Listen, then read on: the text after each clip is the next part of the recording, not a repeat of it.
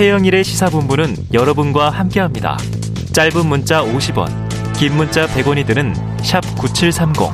라디오 어플 콩과 유튜브는 무료로 참여하실 수 있습니다.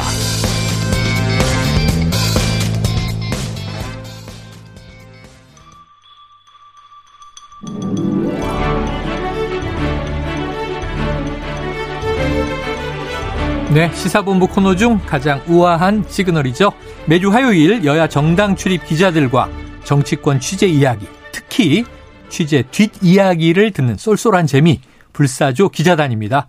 경향신문의 박순봉 기자, 세계일보의 최영찬 기자 두 분 나와 계십니다. 어서 오세요. 안녕하세요. 자, 6일 지방선거 뭐 하루 앞이라고 하는데 시간으로 따져야 되겠어요. 지금 막 시간이 가고 있어요. 현장은 막판 난타전이다. 이런 보도가 계속 나오고 있어요. 자, 양당 분위기 어떤지 야당 먼저 들어보죠. 경기도에 사활을 걸고 있죠. 말 그대로. 경기도에 조금 전에 네. 김동연 후보가 네. 경기도 유세를 하다가 점심 일정을 취소하고 1시에 국회 소통관에 와서 기자회견을 했어요. 어, 그 속보를 봤는데 무슨 네. 얘기였습니까? 그러니까 이제 이- 이런 겁니다. 본인이 그 지금 경쟁하는 후보인 네네. 국민의힘 김은혜 후보가 음. 어쨌든 재산 축소 신고 의혹을 네네. 제기했는데 선관위가 결국? 선관위가 인정을 한 네네. 거잖아요. 내가 왜 이런 후보와 경쟁을 하고 있다는 것 자체가 부끄럽다. 네. 이런 식으로 세게. 예, 굉장히 얘기를 했고 어. 아마 본인 입으로는 지금 나오진 않았지만 오늘 민주당 뭐 박정 도당위원장이나 이런 분들은 네네. 이 사안은 설령 김은혜 후보가 당선이 된다 하더라도. 재선거 할 수도 있다. 예, 예. 2년 뒤에 당선 무효가 되면 네, 실제로 그 비슷한 금액을 했던 어떤 모 후보가 예전에 13억인데. 네, 그랬는데도 300만 원 예, 벌금 300만 원에서. 무, 예, 무효됐잖아요. 어쨌든 예. 그런 식으로 공세를 굉장히 세게 펼치거든요. 아, 조금 전에 김민석 의원이 이제 총괄 선대 본부장인데 네. 윤석열 대통령이 후보 사퇴시켜야 한다 이렇게 주장을 했어요. 예, 아무튼 그런 식으로 어, 경기도민들한테 이거 다시 선거를 또 하고 싶으시냐. 아, 김동연 후보. 뽑으면은 4년 그래도 편안하게 잘 간다. 그런 메시지였고. 네, 그런 메시지를 지금 날리면서 음. 굉장히 사활을 걸고 있습니다. 자, 경기의 올인이다. 자, 그러면은 여당 분위기는 어떻습니까? 그러니까 사실 전체적인 분위기는 국민의힘 분위기가 좋죠. 각종 여론조사도 네, 구도도 좋게 좋고. 나오고 있고 내부적으로 취재해봐도 분위기가 전체적으로 괜찮아요. 근데 음. 좀 특징은 이번에 이제 판세나 전망 이런 것들을 내부적으로 취재할 때 물어보면 굉장히 조심스러워하면서 얘기를 합니다. 아. 그러니까 뭐 이거를 보도를 할 거냐, 신중하다. 아니면은 뭐 이런 식으로 좀 오- 여론조사 오차도 크다 이런 식의 전제를 많이 달고 있는데 일단 그게 왜 그런가 하고 좀 생각을 해봤더니 이준석 대표가 음. 지난 대선 때 10%포인트 이상으로 이긴다 이렇게 얘기를 했었었잖아요. 네네네.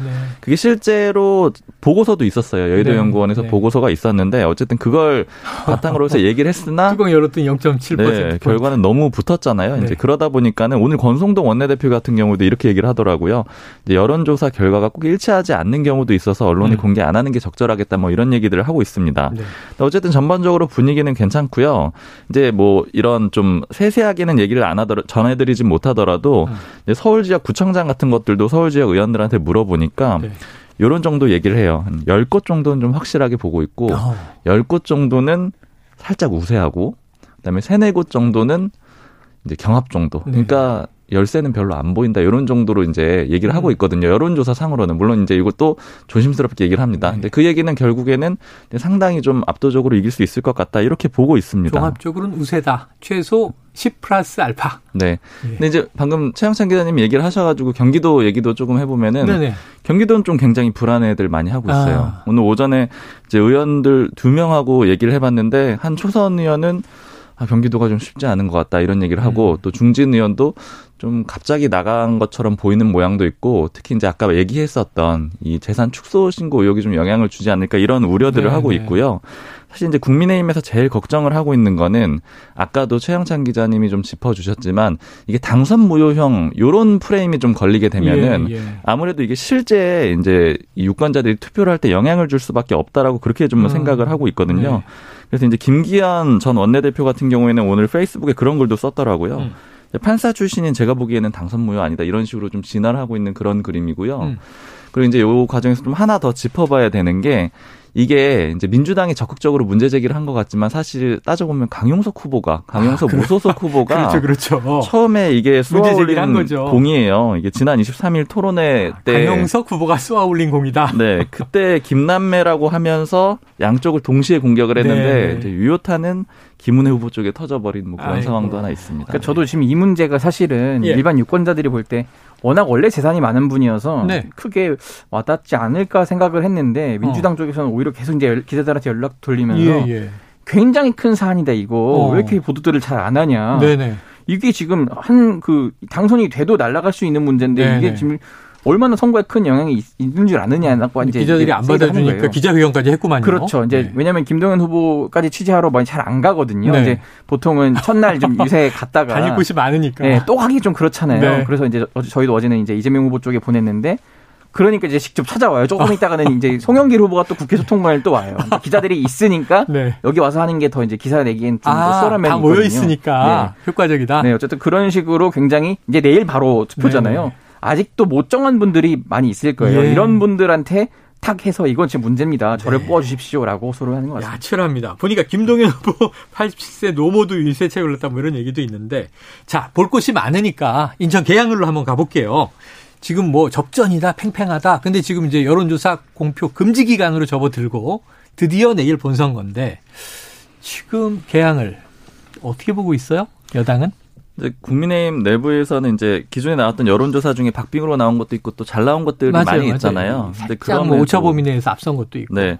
그리고 또 여의도 연구원 조사도 저도 좀 체크를 해봤는데 뭐 음. 수치를 전해드릴 수는 없지만 긍정적인 수치들도 있고 네네. 이제 그렇기는 한데 좀 그대로 좀 받아들이지는 않는 아, 분위기예요. 이게? 아무래도 예전처럼 오차 범위가 있을 수가 있고 음. 그리고 또 얘기를 들어보니까 지금 이제 이 야권 성향의 지지자들 중에서 이제 2030 세대 여성들이 좀 많이 있는데 음. 이 여성들이 여론조사에 응답을 좀 안 하는 경우가 굉장히 많다 아, 그래요. 그래서 네네. 이제 예를 들자면 ARS 조사 같은 경우에는 좀 그 오차 범위가 클 수가 있다 이런 얘기들도 하더라고요. 네네. 그러니까 지금 여론조사를 100% 믿을 수는 없고 소위 이제 뭐 샤이라고 할까요? 음. 뭐 샤이 민주당 지지자들이 있을 수가 있어서 네. 지금 뭐 이기기는 좀 쉽지는 않지 않겠지만 뭐 그렇다고 네. 해서 희망을 버리지는 않는 그런 정도의 네네. 수준인 것 같습니다. 뭐 석패를 해도 상당히 좀 지명도를 올린 타격을 주게 되는 있는데 거죠. 이재명 아직은 후보한테. 모릅니다. 지금 야당 민주당 은 어떻게 봅니까? 이재명 후보 쪽에서는 사실상 대세를 잡았다고 하는 분위기고요. 네.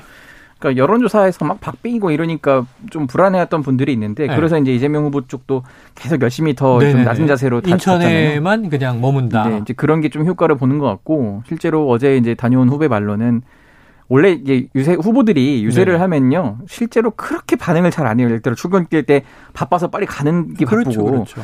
그런데 이제 이재명 후보를 보고 있으면은 먼저 아유 수고한다고 악수 먼저 해주고 어, 막 먹을 것도 갖다 주고 이런 분들이 네. 굉장히 많아요. 그래서 음. 야권 원래 지지자분들이라면은 이제 이재명 후보 열심히 뽑을 것 같고 음. 중도층이라고 하더라도 이재명 후보의 좀 부정적 이미지도 있긴 하지만 네. 그래도 우리 지역 그 국회의원이 어.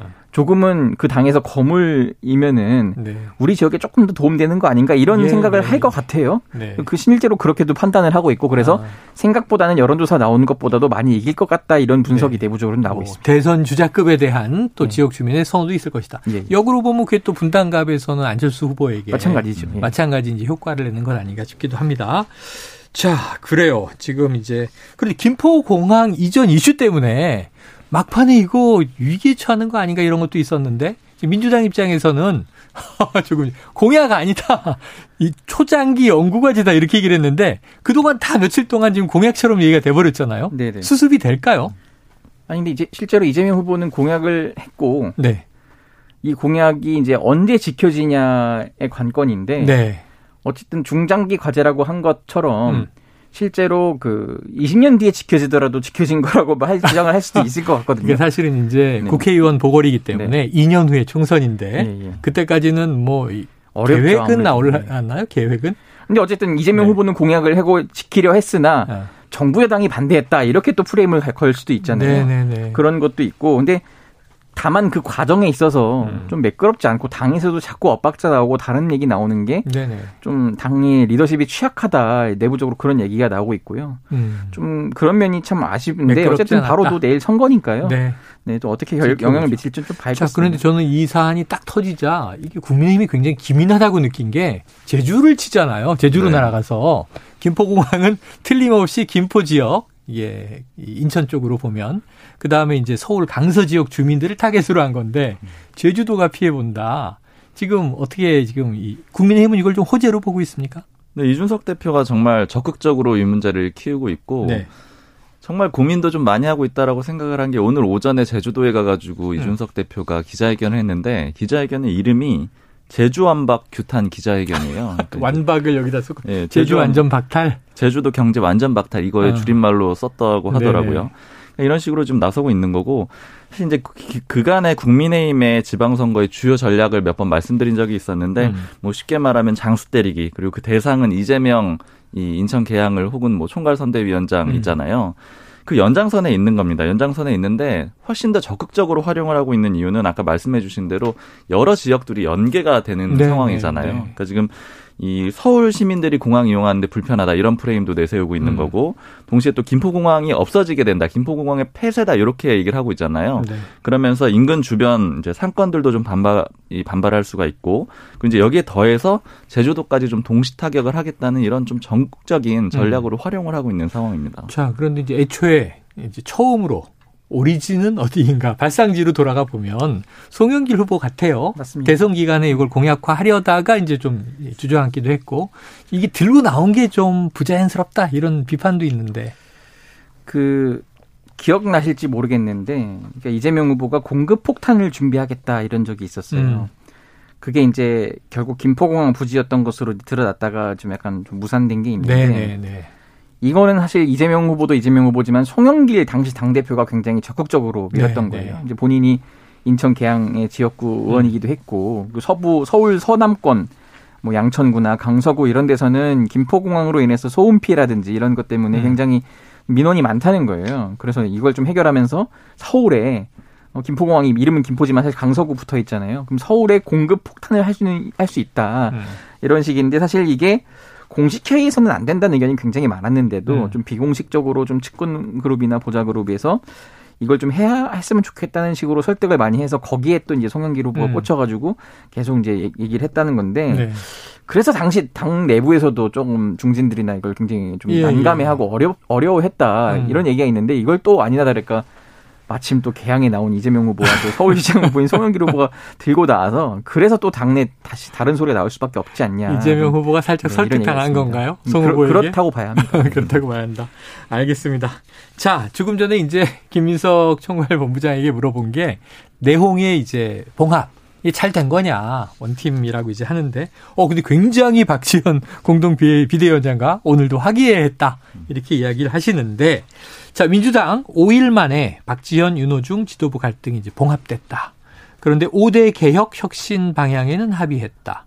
지방선거 이후에 이제 결과에 따라서 좀 탄력이 달라질 것 같은데 지금 아까 박순봉 기자님의 국민의힘의 자신감을 보면 어쨌든 민주당이 좀 패색, 패배 이런 결과로 흘러간다면 예. 지방선거 이후에 5대 개혁 혁신 할까요? 쉽지 않죠. 쉽진 않은데 네. 개혁 안 이런 변수는 있습니다. 네. 조기 전당대회를 한다고 치면요. 이제 뭐 8월인데 그걸 당겨. 네, 당겨서 한 7월에 한다고 네네. 가정을 하- 할게요. 실제로 그런 뭐 준비된 얘기도 나오긴 하는데 음. 어쨌든 그러면은 당 대표 후보들이 나오잖아요. 네. 당 대표 후보들도 공약은 내걸어야 되거든요. 그렇죠. 그럼 이 혁신안이 일단 만들어진 게 있는데 요거를 누군가는 갖다 쓰려고 할 거예요. 음, 서로 갖다 쓰고 네, 그러면 있고. 이제 서로 경쟁을 하게 되고 좀 누가 당선되더라도 이거를 안 할 수 없는 상황이 전개가 될 네, 수도 있어요. 네. 다만 박지원 위원장이 이제 앞에 서진 않고 다른 당 대표가 하겠지만은 네네. 같이 손을 잡고 나오는 그림도 되고 아니면은 뭐 물론 박지원 위원장이 그때까지 당에 어떻게 있을진 모르겠지만은 예, 예. 없더라도 그가 남긴 유산 이런 식으로 어. 내가 잘 이어가겠다. 어느 당 대표 20대인데 후보가 뭐가 유산이에요. 이제 몇 달 했는데.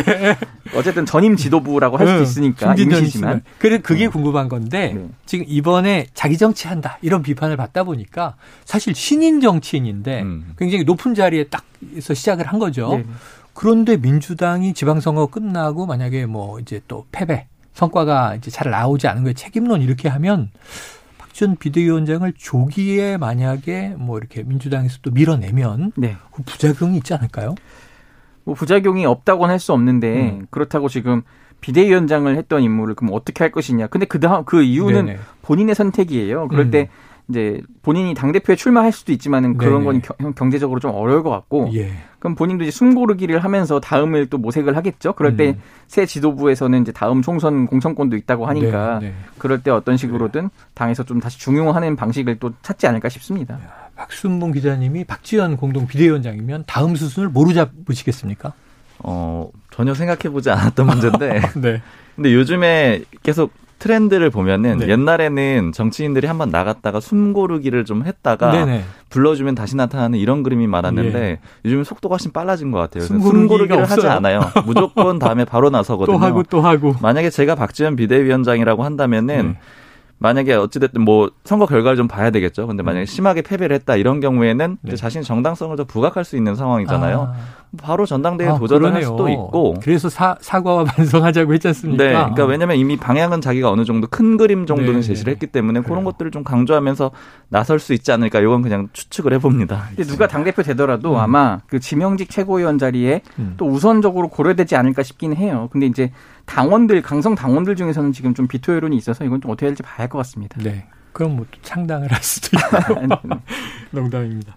자, 이 박 기자님. 지금 이제 이준석 어, 당대표, 청년 당대표. 어찌 보면 이제 박지원 비대위원장하고 좀 비교는 되는데 정치 구력은 완전히 달라요. 20대, 30대 세대도 다르지만. 근데 윤리위 징계 절차에 올라 있단 말이에요. 지방선거 이후 지방선거를 만약에 좀 좋은 성과를 이- 이끌어낸다면 정치적 입지 달라집니까? 아니면 위기가 닥쳐옵니까? 그러니까 크게 이겨 이긴다라고 하면은 음. 이제 모든 책임론에서 좀 일부 벗어날 수 있을 것 같아요. 어. 그렇게 하면은 연말까지는 좀 안정적으로 당 대표 자리를 유지할 수 있을 것 같은데, 네. 근데 그러면 좀 압도적인 승리라는 게 어떤 걸까? 이거 생각을 해보면 숫자도 숫자지만 음. 서울, 경기, 인천이거든요. 네. 이제 경기가 어떻게 되느냐에 따라서 이준석 대표의 입지가 좀 달라질 수가 있고요. 사실 그리고 이거랑 좀 연동해서 봐야 되는 게 지도부 책임론을 한 번에 크게 제기하기에는 지금 장래 여건이 그렇게 좋진 않아요. 이게 무슨 얘기냐면 음. 이준석 대표하고 소위 말하는 이제 윤핵관이라고 해서 네네. 윤석열 대통령 측 핵심 관계자가. 대립 구도가 있긴 한데 음. 동시에 같이 지도부잖아요. 네, 이준석 그렇죠. 대표와 권성동 원내대표가 같이 있는 거잖아요. 네. 그러니까 공동 책임을 질 수밖에 없는 상황이거든요. 그러니까 이준석 대표의 책임론이 아주 강하게 나오기는 어려운데 네. 다만 이준석 대표의 입지 자체가 좀 약해져 있기 때문에 이제 다른 문제로 흔들릴 수가 있는데 대신 지선을 크게 이기게 되면 그걸 좀 벗어날 수는 있을 것이다 이렇게 추정하고 네. 있습니다. 자, 박 기자님은 좀 목소리를 바꿔주셔야 될 것 같아요. 청취자 3660님, 불사조 기자단의 이 시그널 음악 저도 너무 좋아해요. 이거 이제 유명한 영화의 OST 아니겠습니까? 네. 자, 그런데 선거 난타전을 전하는 두 기자분 목소리가 너무 우아해서 뉴스에 집중이 안 되네요. 좀 기자다운 목소리를 가지고 오세요. 우아한 목소리 안 될 것 같네. 어. 집중이. 네. high, high tone으로 가야 high tone? 아, 네, 예. 좋습니다. 자, 오늘 시간이 짧습니다. 여기서 불사조 기자단 정리하고 다음 주에는 선거 결과를 놓고 이제 정치권의 미래를 논해야 될 것 같습니다. 두 분 오늘 수고하셨습니다. 감사합니다. 감사합니다.